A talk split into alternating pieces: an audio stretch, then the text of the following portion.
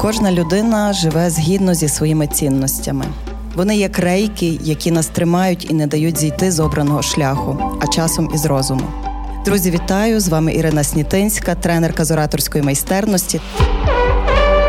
Подкаст Найвища цінність про цінності у дії, житті, бізнесі, роботі, глибокі світоглядні бесіди про те, як цінності нас, українців, скеровують, підтримують та допомагають боротись. Проєкт створюється у партнерстві з Львівською обласною військовою адміністрацією у рамках комплексної програми посилення державотворчої консолідаційної ролі української мови.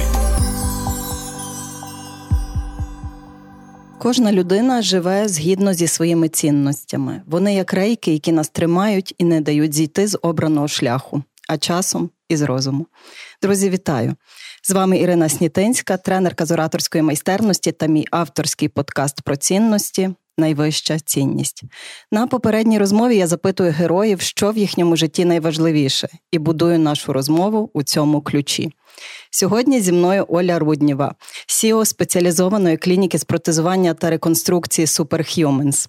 Superhumans – це український проєкт, завдяки якому військові і цивільні з ампутованими кінцівками можуть знову повернутися до звичайного життя.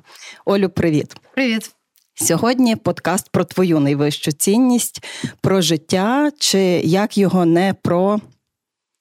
Um, не пропустити. Добре. Коли і як ти зрозуміла, що найдорожче в людини це життя, воно дається лише раз, і прожити його треба так, щоб не було. Впевнена, ти впізнала цитату, яку нам вдовблювали в голову в шкільні роки. Коли я готувалася, я виявила, що ми з тобою з одного року, тож маєш мене розуміти. Отож, коли ти зрозуміла, що жити треба осмислено. Ну, є речі, які ти знаєш. Я знала це завжди. Ну, я була дуже свідома з самого дитинства, і я знала. Мені мене мама припитувала час від часу, звідки ти це знаєш. Я казала, що я просто це знаю. Іноді я жартую, що це моє сьоме життя, і в принципі багато чого я знаю з попередніх. Це жарт, звісно, але я завжди знала. Ну, тобто для мене я завжди дуже боялася, дуже боялася, що я щось не встигну зробити, що в мене не вистачить часу, або я якось неефективно буду використовувати час своєму своєму житті. Я боялася цього з дитячого садочку, і відповідно я дуже. Е, дуже дуже так тремтливо ставлюся до кожної хвилини свого життя. Я це знала, я це не усвідомлювала. Не було такої миті, коли я прокинулася, така, типу, о, все, треба. Я все зрозуміла. Да, Я кажись, зрозуміла, що мені треба не прогавити своє життя. Ну ні, я знала це завжди. Давай тоді відразу все ж, напевно, було щось, що ти втратила, за чим шкодуєш. Що це? Ну, окрім того, що я втратила батька, в принципі, і напевно, це єдине, що я не можу повернути собі, і це те, за чим я це та людина, за якою я шкодую, да, і мені насправді без нього ну не те, що важко жити, було б класно, якби він був живий. І це, напевно, єдине, коли я зрозуміла, що треба було багато більше всього там часу проводити разом, напевно, якось більше з ним говорити. Але сказати, що ми щось не встигли, ні.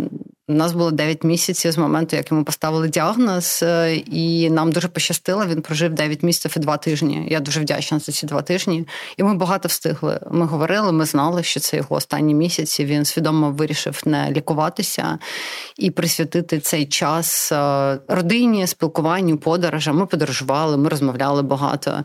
Я була з ним. Я була людиною, яка відключила обладнання в його е, палаті. Це теж було дуже свідоме рішення, бо я знала, що напевно це все. Мені лікарі сказали, що це все, і я не бачила сенсу його тримати. Напевно, це єдине, за ну, за чим я отак от шкодую. Все інше, поки я жива, я можу це все повернути. Я можу над цим працювати. Допоки я тут, в мене є можливість щось змінювати, і відповідно життя продовжується. Ти була близька з батьком, я так розумію, так? Він був моєю рольовою моделлю в чому в чимось. Ну не у всьому, але я дуже хотіла бути на нього схожа. Я його донька, і так, ми взагалі дуже близькі в родині. А яким він був? Він був дитиною війни. Я дуже часто про це говорю, і я багато чого не розуміла про нього, допоки я не почала жити в війні. Мені здавалося, що він би десь міг зробити більше, десь він міг би діяти інакше.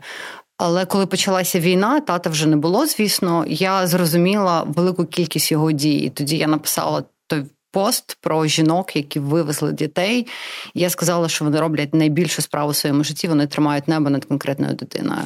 Бо я бачила, що означає прожити дитинство в війні, і як це відбувається на всьому житті, як це відбувається на рішенні людини, навіть якщо людина не пам'ятає ту війну дуже досконало.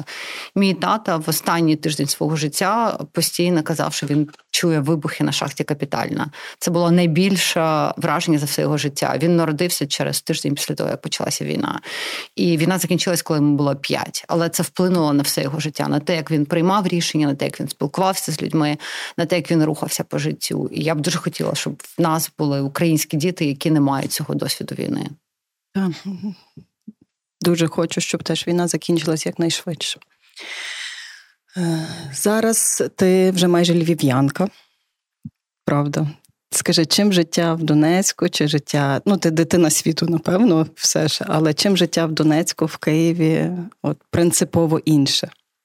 Я не можу сказати, що я живу у Львові, бо я у Львові буваю, може, раз на місяць, на дві години, коли по справах виїжджаю. Я живу в виниках в Superhuman Center. Ми знімаємо То ми Львів називаємо. Да, ну я я живу в Superhuman Center. Тобто я реально не виходжу звідси. Я прокидаюся вже на роботі а, і закінчую свій робочий день. Я просто йду в ліжку і лягаю спати. Да, Відповідаю на всі повідомлення. А, Я не знаю, чим відрізняється життя, бо все моє життя зараз Superhumans. Я дуже сконцентрована на тому, що я роблю, і це єдине, що для мене зараз має значення. Для мене більше нічого не має більшого значення, ніж Superhumans. Люди, які тут, це от весь горизонт мого фокусу, це Superhumans. Все інше мене ну чесно не дуже хвилює зараз. Uh, я дуже сконцентрована на цьому. І мені ну я жила в Донецьку, я народилась в Донецьку, я виросла в Криму. Я не була в Криму з 2014 року після анексії. Я дала собі слово, що я повернуся в в український Крим вже. Я його не бачила. Але ми собі дали слово з командою, що ми повернемося в Крим Superhuman Center. Ми побудуємо там обов'язково в українському Криму Superhumans. Супер. Я вчора розмовляла з Оксаною Новіковою зі Львова, з Кримської перепічки, яка теж в Криму була, і в 2014 році вона звідти втікала і зазнавала страшних переслідувань і утисків. Ми всі, вона має теж план в Криму, величезний центр культурний будувати, так що багато планів на Крим маємо точно. 100%, да. Два тижні тому ти в мене на часі історії сказала, що Superhumans – це найкрутіше, що ти робила в своєму житті. А що ще круте ти робила? Я щаслива людина, бо я працювала, мені здається, в найкрутіших проєктах. І моя попередня робота давала мені таку можливість. І всі дуже здивувались, коли я пішла. Я 18 років очолювала фонд Олени Пінчук, але в мене не було відчуття, що я працюю в одному там в однаковому проєкті. Да? Я робила концерт Елтона Джона на Майдані, я робила Пола Маккартні під дощем, я робила Queen, я працювала з Боно, я робила візит президента Клінтона в Україну. Ми проводили проводили найбільше аукціони. Ми будували дитячі будинки. Один з моїх найулюбленіших проєктів це Медсанбат, де ми навчили 5 тисяч парамедиків, і переважно в 2015 році були або люди навчені Медсанбатом, або ті, кого навчив Медсанбат. І це був майже рік, коли ми навчали парамедиків. Це дуже ефективний проект. Ми його передали державі, і е, я дуже пишаюсь цим. Ми Займалися забезпеченням антиретровірусної терапії українців. Ми займалися сексуальною освітою дітей. Ми побудували центр спілкування на складні теми в Києві. Діалог Хаб, який досі працює. І мені реально пощастило працювати з найцікавішими людьми планети. І мені навіть вдавалося сказати, з ким з людьми я хочу попрацювати, і це вдавалося. І мені вдалося побудувати такі найбільші знакові проекти для України. І я зайшла зайшла в тему благодійності, була директоркою першого в Україні приватного благодійного фонду. Тобто я майже будувала цю благодійність в Україні своїми руками, і я дуже цим пишаюся, що я пройшла цей шлях разом з українцями. Тобто мені реально щастило працювати в найкрутіших проектах, в найбільших і по бюджетах, і по ефекту, по імпакту. Так що я знімала власне документальне кіно, мала таку можливість. Тобто я не знаю, чого я не робила, і я думала, що вже нічого цікавішого в роботі я для себе не відкрию більших викликів, але потім стався зі мною Superhumans.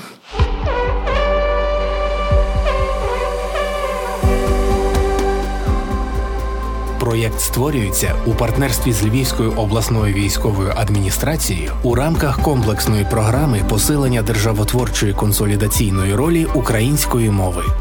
А як ти опинилася в Superhumans? Я спочатку опинилася в Help Ukraine, це був гуманітарний склад. Я туди приїхала через тиждень після початку війни, побачила пост Андрія Ставніцера, і мені здалося, це дуже структурна ініціатива. Бо на початок війни всі робили одне те й саме, всі намагалися скупити одні ті самі вантажі. І для мене це було неструктурно. І я побачила пост Андрія. Я приїхала, написала йому, що якщо тобі потрібно, я приїду. Він сказав так, через 30 секунд включив мене висічати. І через тиждень, мені здається, я вже приїхала в Польщу на склад. Ми дуже багато працювали там. Я ніколи не працювала в логістиці. Для мене це була така ну просто ну діч. Просто це складська робота. Ми починали о 8 ранку, закінчували до 10-11, У нас приходили якісь сотні фур. Робили все від від розвантаження гуманітарки до будування до побудови команди. І в якийсь момент у нас працювало 300 людей. Це була абсолютно волонтерська ініціатива. І десь в квітні Андрій сказав, що ми недостатньо працюємо. В нас з'явився вільний час, і ми маємо робити щось завтра на завтра. І Андрію прийшла ідея створити центр протезування. І він спитався, чи ти з нами. Е, я сказала, звісно, я з вами але в мене на той час була моя робота full-time. Був Help Ukraine як волонтерство, але мене захопила дуже ця ідея. Я нічого не знала про протезування. І я сказала, так, я з вами, і так почалась наша історія. І рівно через рік ми 11 квітня була перша переписка про Superhumans, і 14 квітня ми відкрили а, госпіталь у Львові. У Львові працює два потужні центри протезування. От, звичайно, якщо кудись не дивишся, то і не знаєш, що там відбувається. Я не знала, що є ціла історія заснування двох центрів.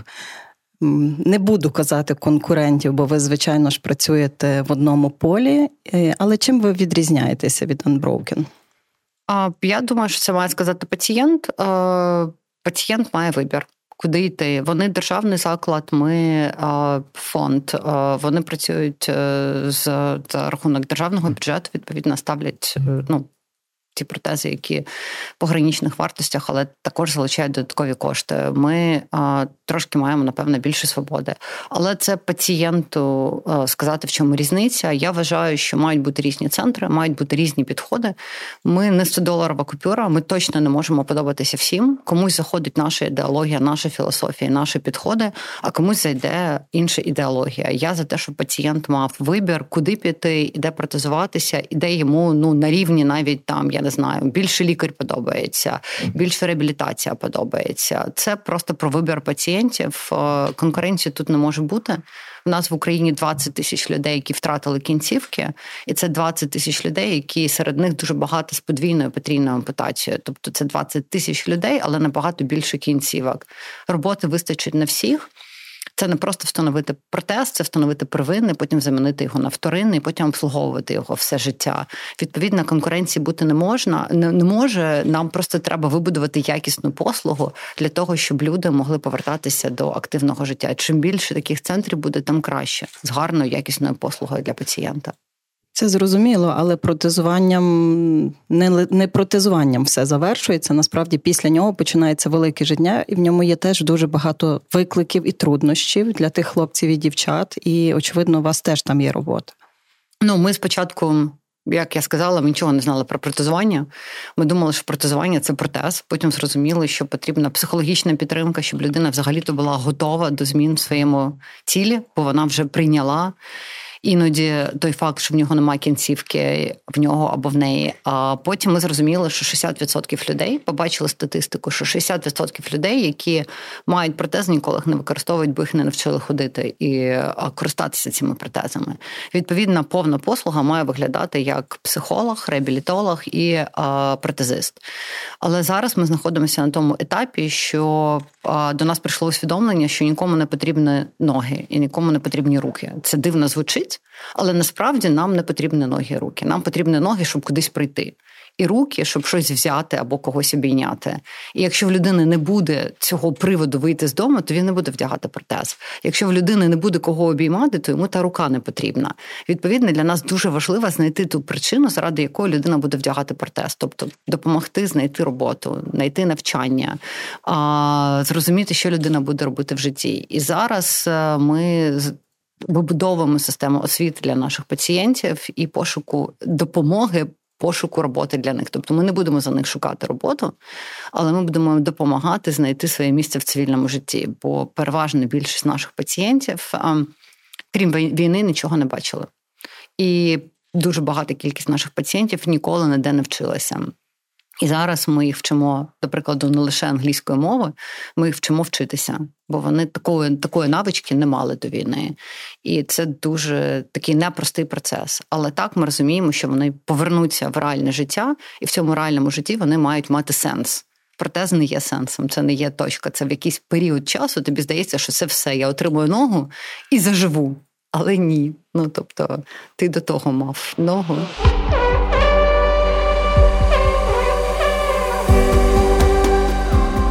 Найвища цінність на радіо Сковорода. Добре, тобто вони руками і ногами у тих 60% чому не користуються? А з різних причин а, психологічні фактори а, не навчилися ходити, неякісний протез отримали, або не мають причини вдягати протез. Ну тобто, якщо людина не має роботи, якщо людина не має куди виходити, і в нього є дуже дбайлива родина, яка за ним прислуговує, то йому в принципі не треба виходити. Він може сидіти е, вдома. І ми б дуже хотіли, щоб цього не траплялося. Відповідно, нам дуже важливо, щоб людина навчилася ходити, була активним користувачем протези, повернулася до активного життя. Саме тому, коли нам деякі деякі роботодавці кажуть, ми можемо взяти людину в кол-центр. Ми кажемо, ні, в нас всі водії з протезами. Всі, кожен водій, який працює в Superhumans, вони з протезами. А, Не треба людину в кол-центр, бо в кол-центрі вона буде сидіти вдома в навушниках і відповідати на дзвінки. А вона має виходити. Вона має виходити, йти на роботу. Будь ласка, облаштуйте робоче місце цієї людини, і вона має бути частиною суспільства. По-перше, ми маємо бачити цих людей, бо це частина. Ми їх ніколи не бачили колись. Я не знаю, як ти, але я точно навіть не знала, що є люди з інвалідністю, і казали, не дивися на них, відведи очі. Люди ховали а дітей з інвалідністю. Я знаю про це точно. Входили з ними гуляти ввечері, щоб всі не бачили, бо це було нібито соромно мати дитину з інвалідністю.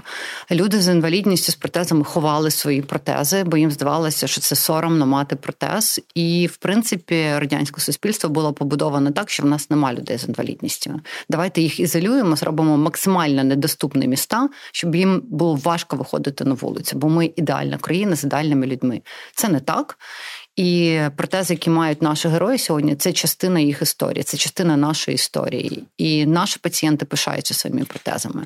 Я підійшла колись до Олексія, і щось ми з ним розмовляли. Я так я зазвичай такого не кажу. Я йому кажу, слухай, ну типу, шкода мені що ти втратив дві ноги.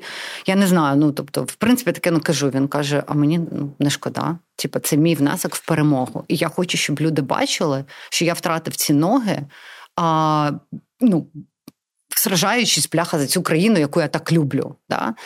І він каже: Я цим пишаюся. Це я зробив а, а, ну, на війні, і я буду про це людям розповідати. Мені не шкода. Мені не шкода моїх двох ніг заради перемоги і заради України.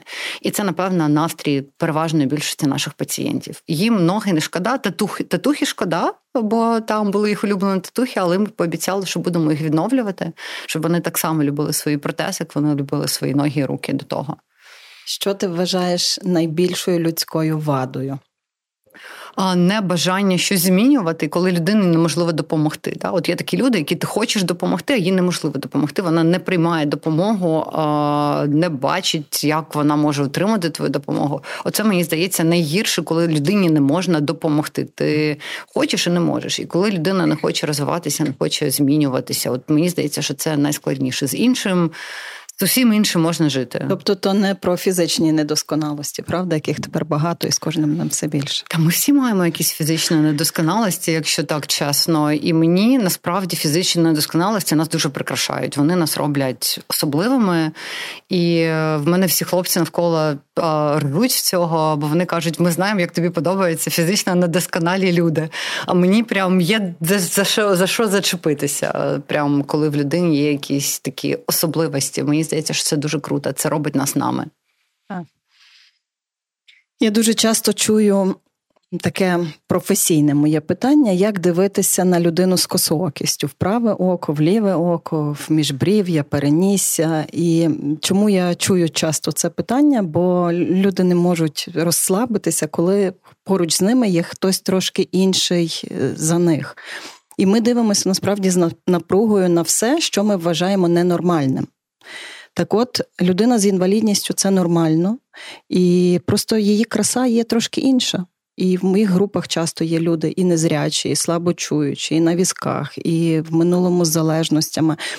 Вони ці всі люди є соціальними лідерами, і, звичайно, в них є мета набути ораторських навичок. Але в мене є моя персональна мета, щоб тих 20 людей, які зараз в групі навчаються, навчилися з ними взаємодіяти, щоб вони не відводили очей, щоб вони не плакали, щоб вони не жаліли їх, не накидалися на них з обіймами і сльозами а просто вийшли в великий світ і ще двом-трьом людям розповіли про те, що це просто звичайна така сама людина. Ну просто вона виглядає трохи по-іншому. Так, от моя велика мрія, що е, я мрію про світ рівних людей при всій нашій різності. І оті наші якісь персональні особливості, це ж власне про нас, бо ми. Кожен з нас е, чийсь дивний знайомий. У мене є така е, улюблена фразочка, ще про неї поговоримо. Не так давно Кілька тижнів тому ми записували подкаст з Леонідом Мартинчиком, і ми говорили про його найвищу цінність, про красу і естетику. Люди з інвалідністю це красиво. Це дуже красиво. Ну, це моя особиста думка.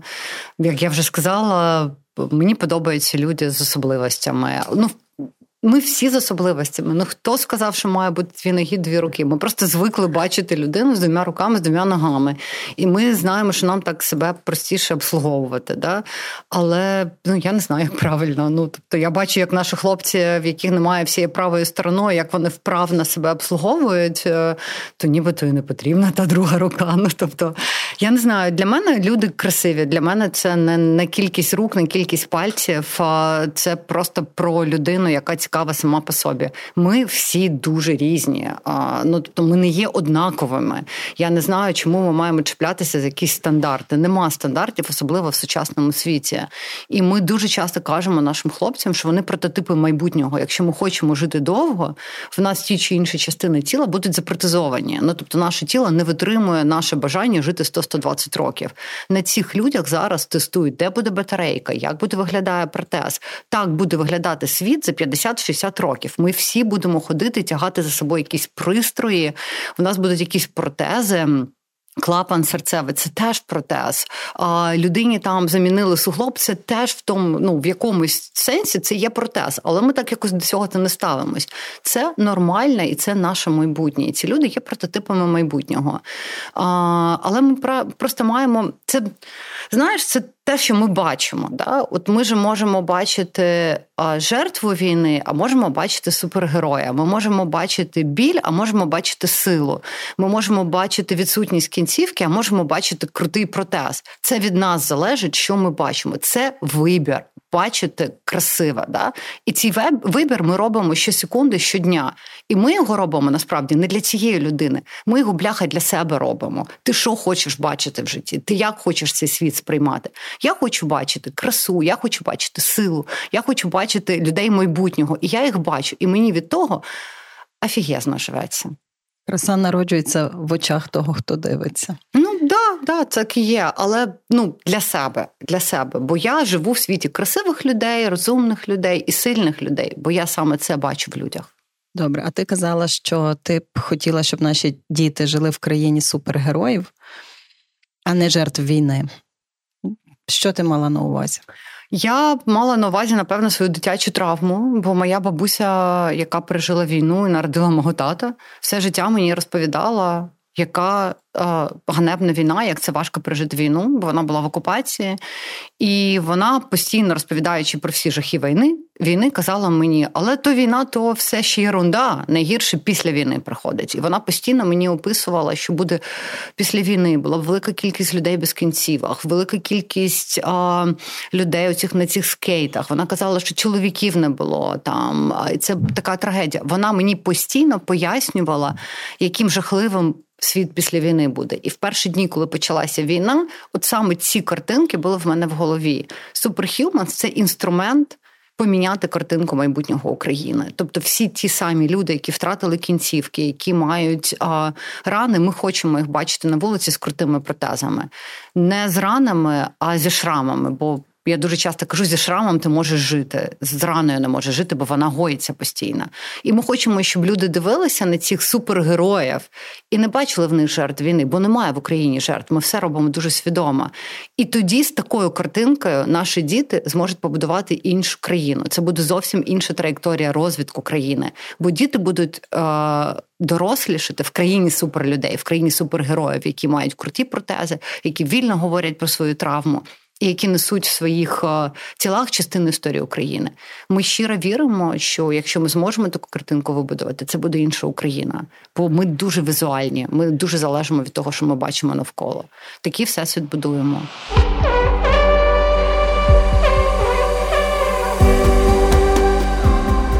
Подкаст Найвища цінність про цінності у дії. Так, ти так дуже по-іншому бачиш цей світ. Мені це дуже подобається. Це так можна навіть сказати дивно. В найліпшому сенсі цього слова я дуже люблю дивних людей. От те, що ти кажеш з особливостями, я люблю дивних людей. І коли коли мене запитують, з ким я люблю працювати, я люблю з диваками працювати, з тими, хто не вірить в закони фізики, і для якого немає нічого неможливого, які просто беруть і роблять кожного дня. І це мені просто неймовірно подобається. І чому я кажу з диваками? Тому що от я слухала тебе, вже трошки збирала інформацію. І мене вражає те, що ви переносите татуювання на протези, що ви не ставите Тавро Superhumans, що ви мрієте про теплі руки, теплі ті другі руки і теплі ноги. Ну, Для мене це просто якась фантастична річ. Але хіба ж не недостатньо від просто фізичну функцію відновити і все? Ну насправді це наша команда. Історія з теплою рукою. Це історія нашого Вані, який, типу, сказав, що він хоче, щоб вона була тепла. І для для мене це було прям. Вау, це я клас. я про це не думала. Да, До прикладу, мені здавалося, що відновити функцію там моторики це важливо. Достатньо, а для Вані було важливо, щоб вона була тепла і щоб вона була тактильна, приємна, бо він тактильний.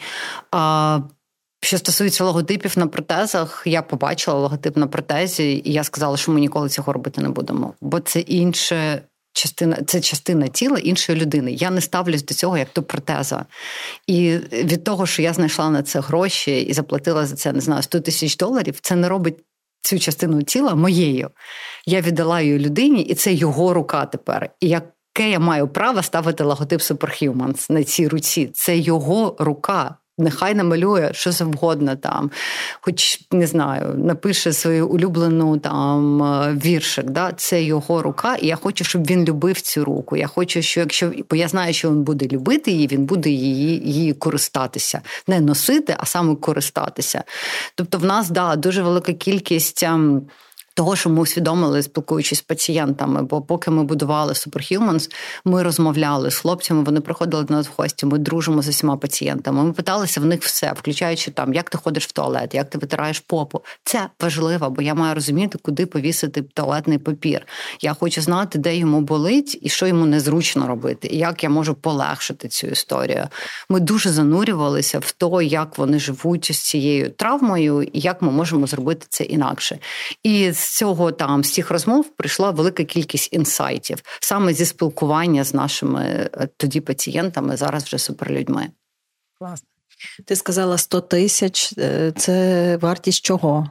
Проти Може, протез може коштувати і 100, і 120 тисяч доларів, в залежності від це того, одна яка... рука, одна нога? Да, да, да. Якщо це дуже крутий а, міоелектричний або біонічний протез, якщо це висока ампутація, складна вище плеча, то цей протез може коштувати стільки грошей, і не означає, що людина має мати тільки цей протез. Скоріше за все, він має мати два протези: там механічний і біонічний. А ми взагалі-то мріємо, щоб в людей було декілька протезів там для бігу, для танців. Якщо людина до того займалася а, сноубордингом, ми хочемо, щоб в нього був протез саме для сноубордингу. Тобто, ми про це думаємо, і я не думаю, що людина має. Обмежуватися одним протезом, вона може їх змінювати. Добре, а як часто протез потрібно змінювати, якщо його потрібно змінювати? Я не маю на увазі на о, такого кольору чи сякого кольору, а можливо раз в рік має бути заміна. Ну, в залежності від інтенсивності використання, люди, які мають парну ампутацію, можуть ну досить активніше носити свої протези, і відповідно там може раз на 2-3 роки. А є люди, які по 5-6 років використовують протез. Це залежить від активності, як людина використовує, від того, де вона використовує. Наші пацієнти виявились дуже активні. Ну я бачила, вони гонки влаштовують.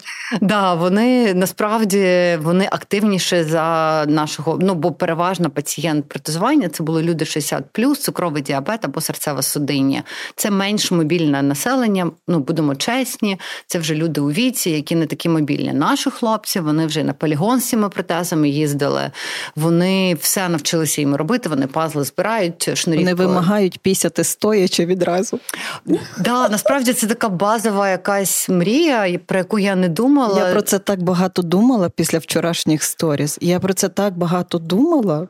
Да. І це ну і мені хтось написав не дуже корисно пісяти стоячи. Я така, типу, да, коли в тебе є вибір, ти можеш пісяти сидячи. А коли в тебе бляха нема вибору, то ти хочеш пісяти стоячи, або просто мати можливість попісяти стоячи. Ну, Жити просто звичайним да, життям. Бо ти чоловік, який звик пісяти стоячи, ти хочеш просто вийти і попісяти стоячи. Я про це не думала насправді. Я жінка, я не пісяю стоячи. А відповідно, коли мені сказав водій, що це мрія нашого пацієнта, і він хоче стати на ноги, просто попісяти як чоловік. Я така, типу, вау яка базова крута мрія. Для мене це супер крута мрія. Це про повернення нормальності. Да? Бо в Русі була мрія бачити два кросівки. І коли вона їх побачила, для неї це було вже так ну просто збича меч. Да? От вона була дуже щаслива просто бачити два кросівки, робити селфі з цими кросівками. Кожна людина має щось, до чого вона йде. Іноді це дуже базові речі, про які ми не думаємо, бо в нас все є. Ми народилися, в нас є дві ноги, дві руки, і нам здається, що нам не вистачає до цього ще я не знаю Лексуса, е, е, п'ятиповерхового будинку і красавець дружини. Да? Але насправді для щастя нам дві руки, дві ноги отак вистачає. Про дружину нічого не буду запитувати в цьому коментарі. Е, про дописи запитаю. Марія Карпінська моя учениця, яку ти прекрасно знаєш, колись мені з захопленням розповідала, що написала тобі просто в інстаграм стосовно того, щоб ти приїхала до них у Стрий, тобто не в Київ, а просто у Стрий. Виступити перед талановитими дітьми в їхньому благодійному фонді. І ти просто взяла і приїхала. І це, наче було ще до Великої війни, я вже да, не пригадую. Да, да, ну тобто, ти просто взяла і приїхала у стрий. Навіщо ти це робиш? Навіщо я це роблю? Ну ми ж живемо там, рятуєш одне життя, рятуєш світ. Я там була потрібна, чому б ні? Ну тобто, я б їздила в маленькі міста. Я знаю, що там не всі доїжджають. Я б хотіла більше спілкуватися з молоді, більше там розмовляти з людьми. Просто я фізично не дуже маю можливість це робити, бо я там свого чоловіка не бачу. Да? Відповідно, зараз я дуже зменшила кількість там і публічних виступів, і візитів, і те, що можу робити, але ну. Так, їм було потрібно, я поїхала. Я не знаю, як відповісти на це запитання, бо я не розумію, що тут дивного. Ну, поїхала. Я теж ем, я розумію, що це нормально, але це я нормально. просто дуже часто бачу, що люди роблять щось для чогось, і це для чогось таке дуже дивне, на моє, на моє сприйняття. Тому мені цікаво послухати, навіщо ти це робиш. Але я вже отримала. Це від... була частина моєї роботи. Я вважала, що це правильно. Я все роблю для чогось, але це конкретна історія. Вона повністю вписувалась в моє для чогось, бо я тоді займалася тим, що ми займалися сексуальною освітою, ми займалися молоддю, і це була молодь, яка потребувала там моїх інтервенцій, скажімо, таким чином. Ну тобто, для чого я розуміла, і відповідно, чому б ні.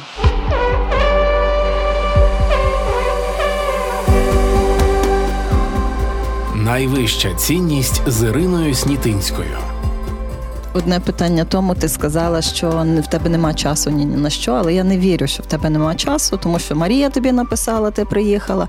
Я тобі написала, позначила тебе в одній історії після жіночої конференції, і я дуже здивувалася, що ти мені не просто відповіла шаблонно, а написала розгорнуту відповідь, і ще й точно це ти написала. Я всім відповідаю. Так от, де да. ти береш увагу на це все, щоб незнайомим людям, з якими очевидно ти жодного разу в житті не перетнешся, відповідати, відповідати вдумливо, не, не шаблонно, не типово. І як ти все встигаєш в цьому шаленому темпі? Ну, є якась людина, яка знайшла час подивитися там на мій дурнувати інстаграм і написати мені повідомлення. Тобто вона витратила свій час на мене яке я маю право їй не відповідати.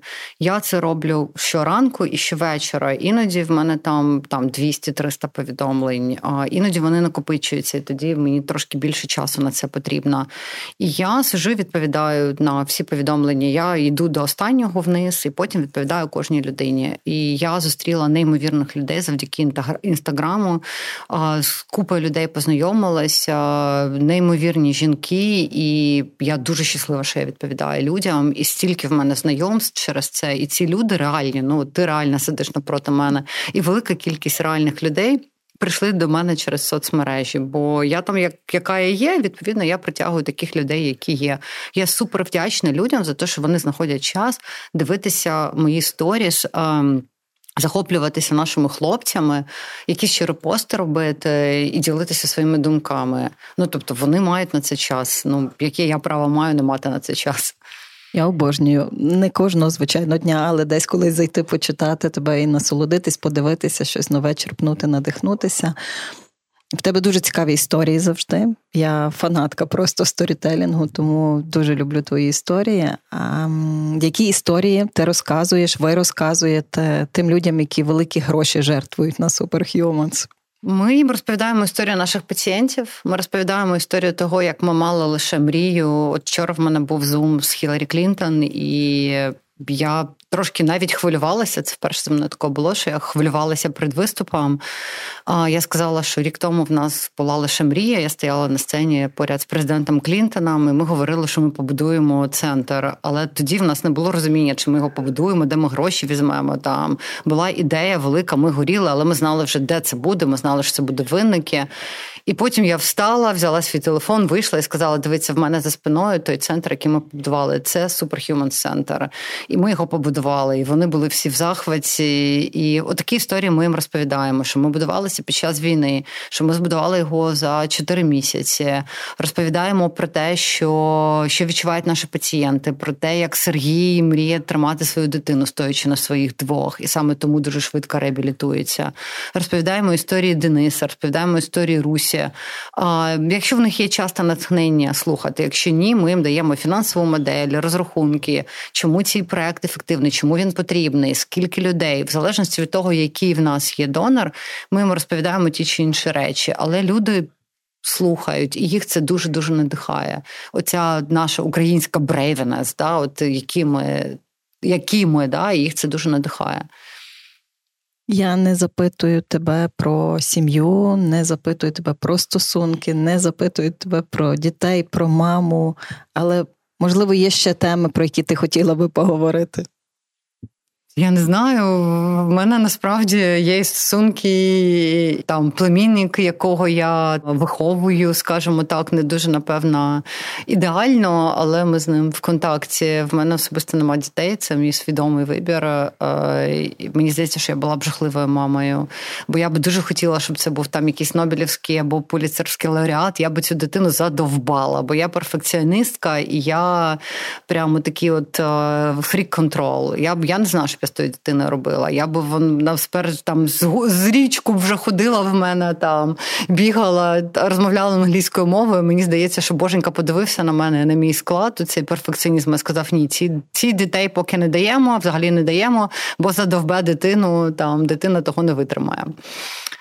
Добре, я тоді ще маю одне питання стосовно української, бо я дуже ціную, що ти завжди, от всюди, де я тебе бачу, розмовляєш українською. Якось я була на одній конференції, де організатори зобов'язали спікерів розмовляти українською, і, і мені на ній стало безмежно сумно. Я поясню, чому. Всі люди дуже добре говорили, тому що неможливо не говорити українською, якщо ти живеш в Україні, ну ти все одно її знаєш. А засмутило мене сильно, що всі спікери дуже вибачалися, що їхня українська була недосконала, і оце мене засмутило. Я зрозуміла, що в побуті вони не перейшли на українську, не, не планували цього робити. Я вважаю, що публічні люди зобов'язані це робити. Це моя думка персональна. І що мова, особливо зараз, має дуже велике значення. Що ти думаєш на цю тему? Ну, я я російськомовна з народження. Я народилася в Донецьку. Я часто розповідаю про це. Мене звільнило від вивчення української мови, і я не думала коли-небудь, що буду розмовляти українською мовою.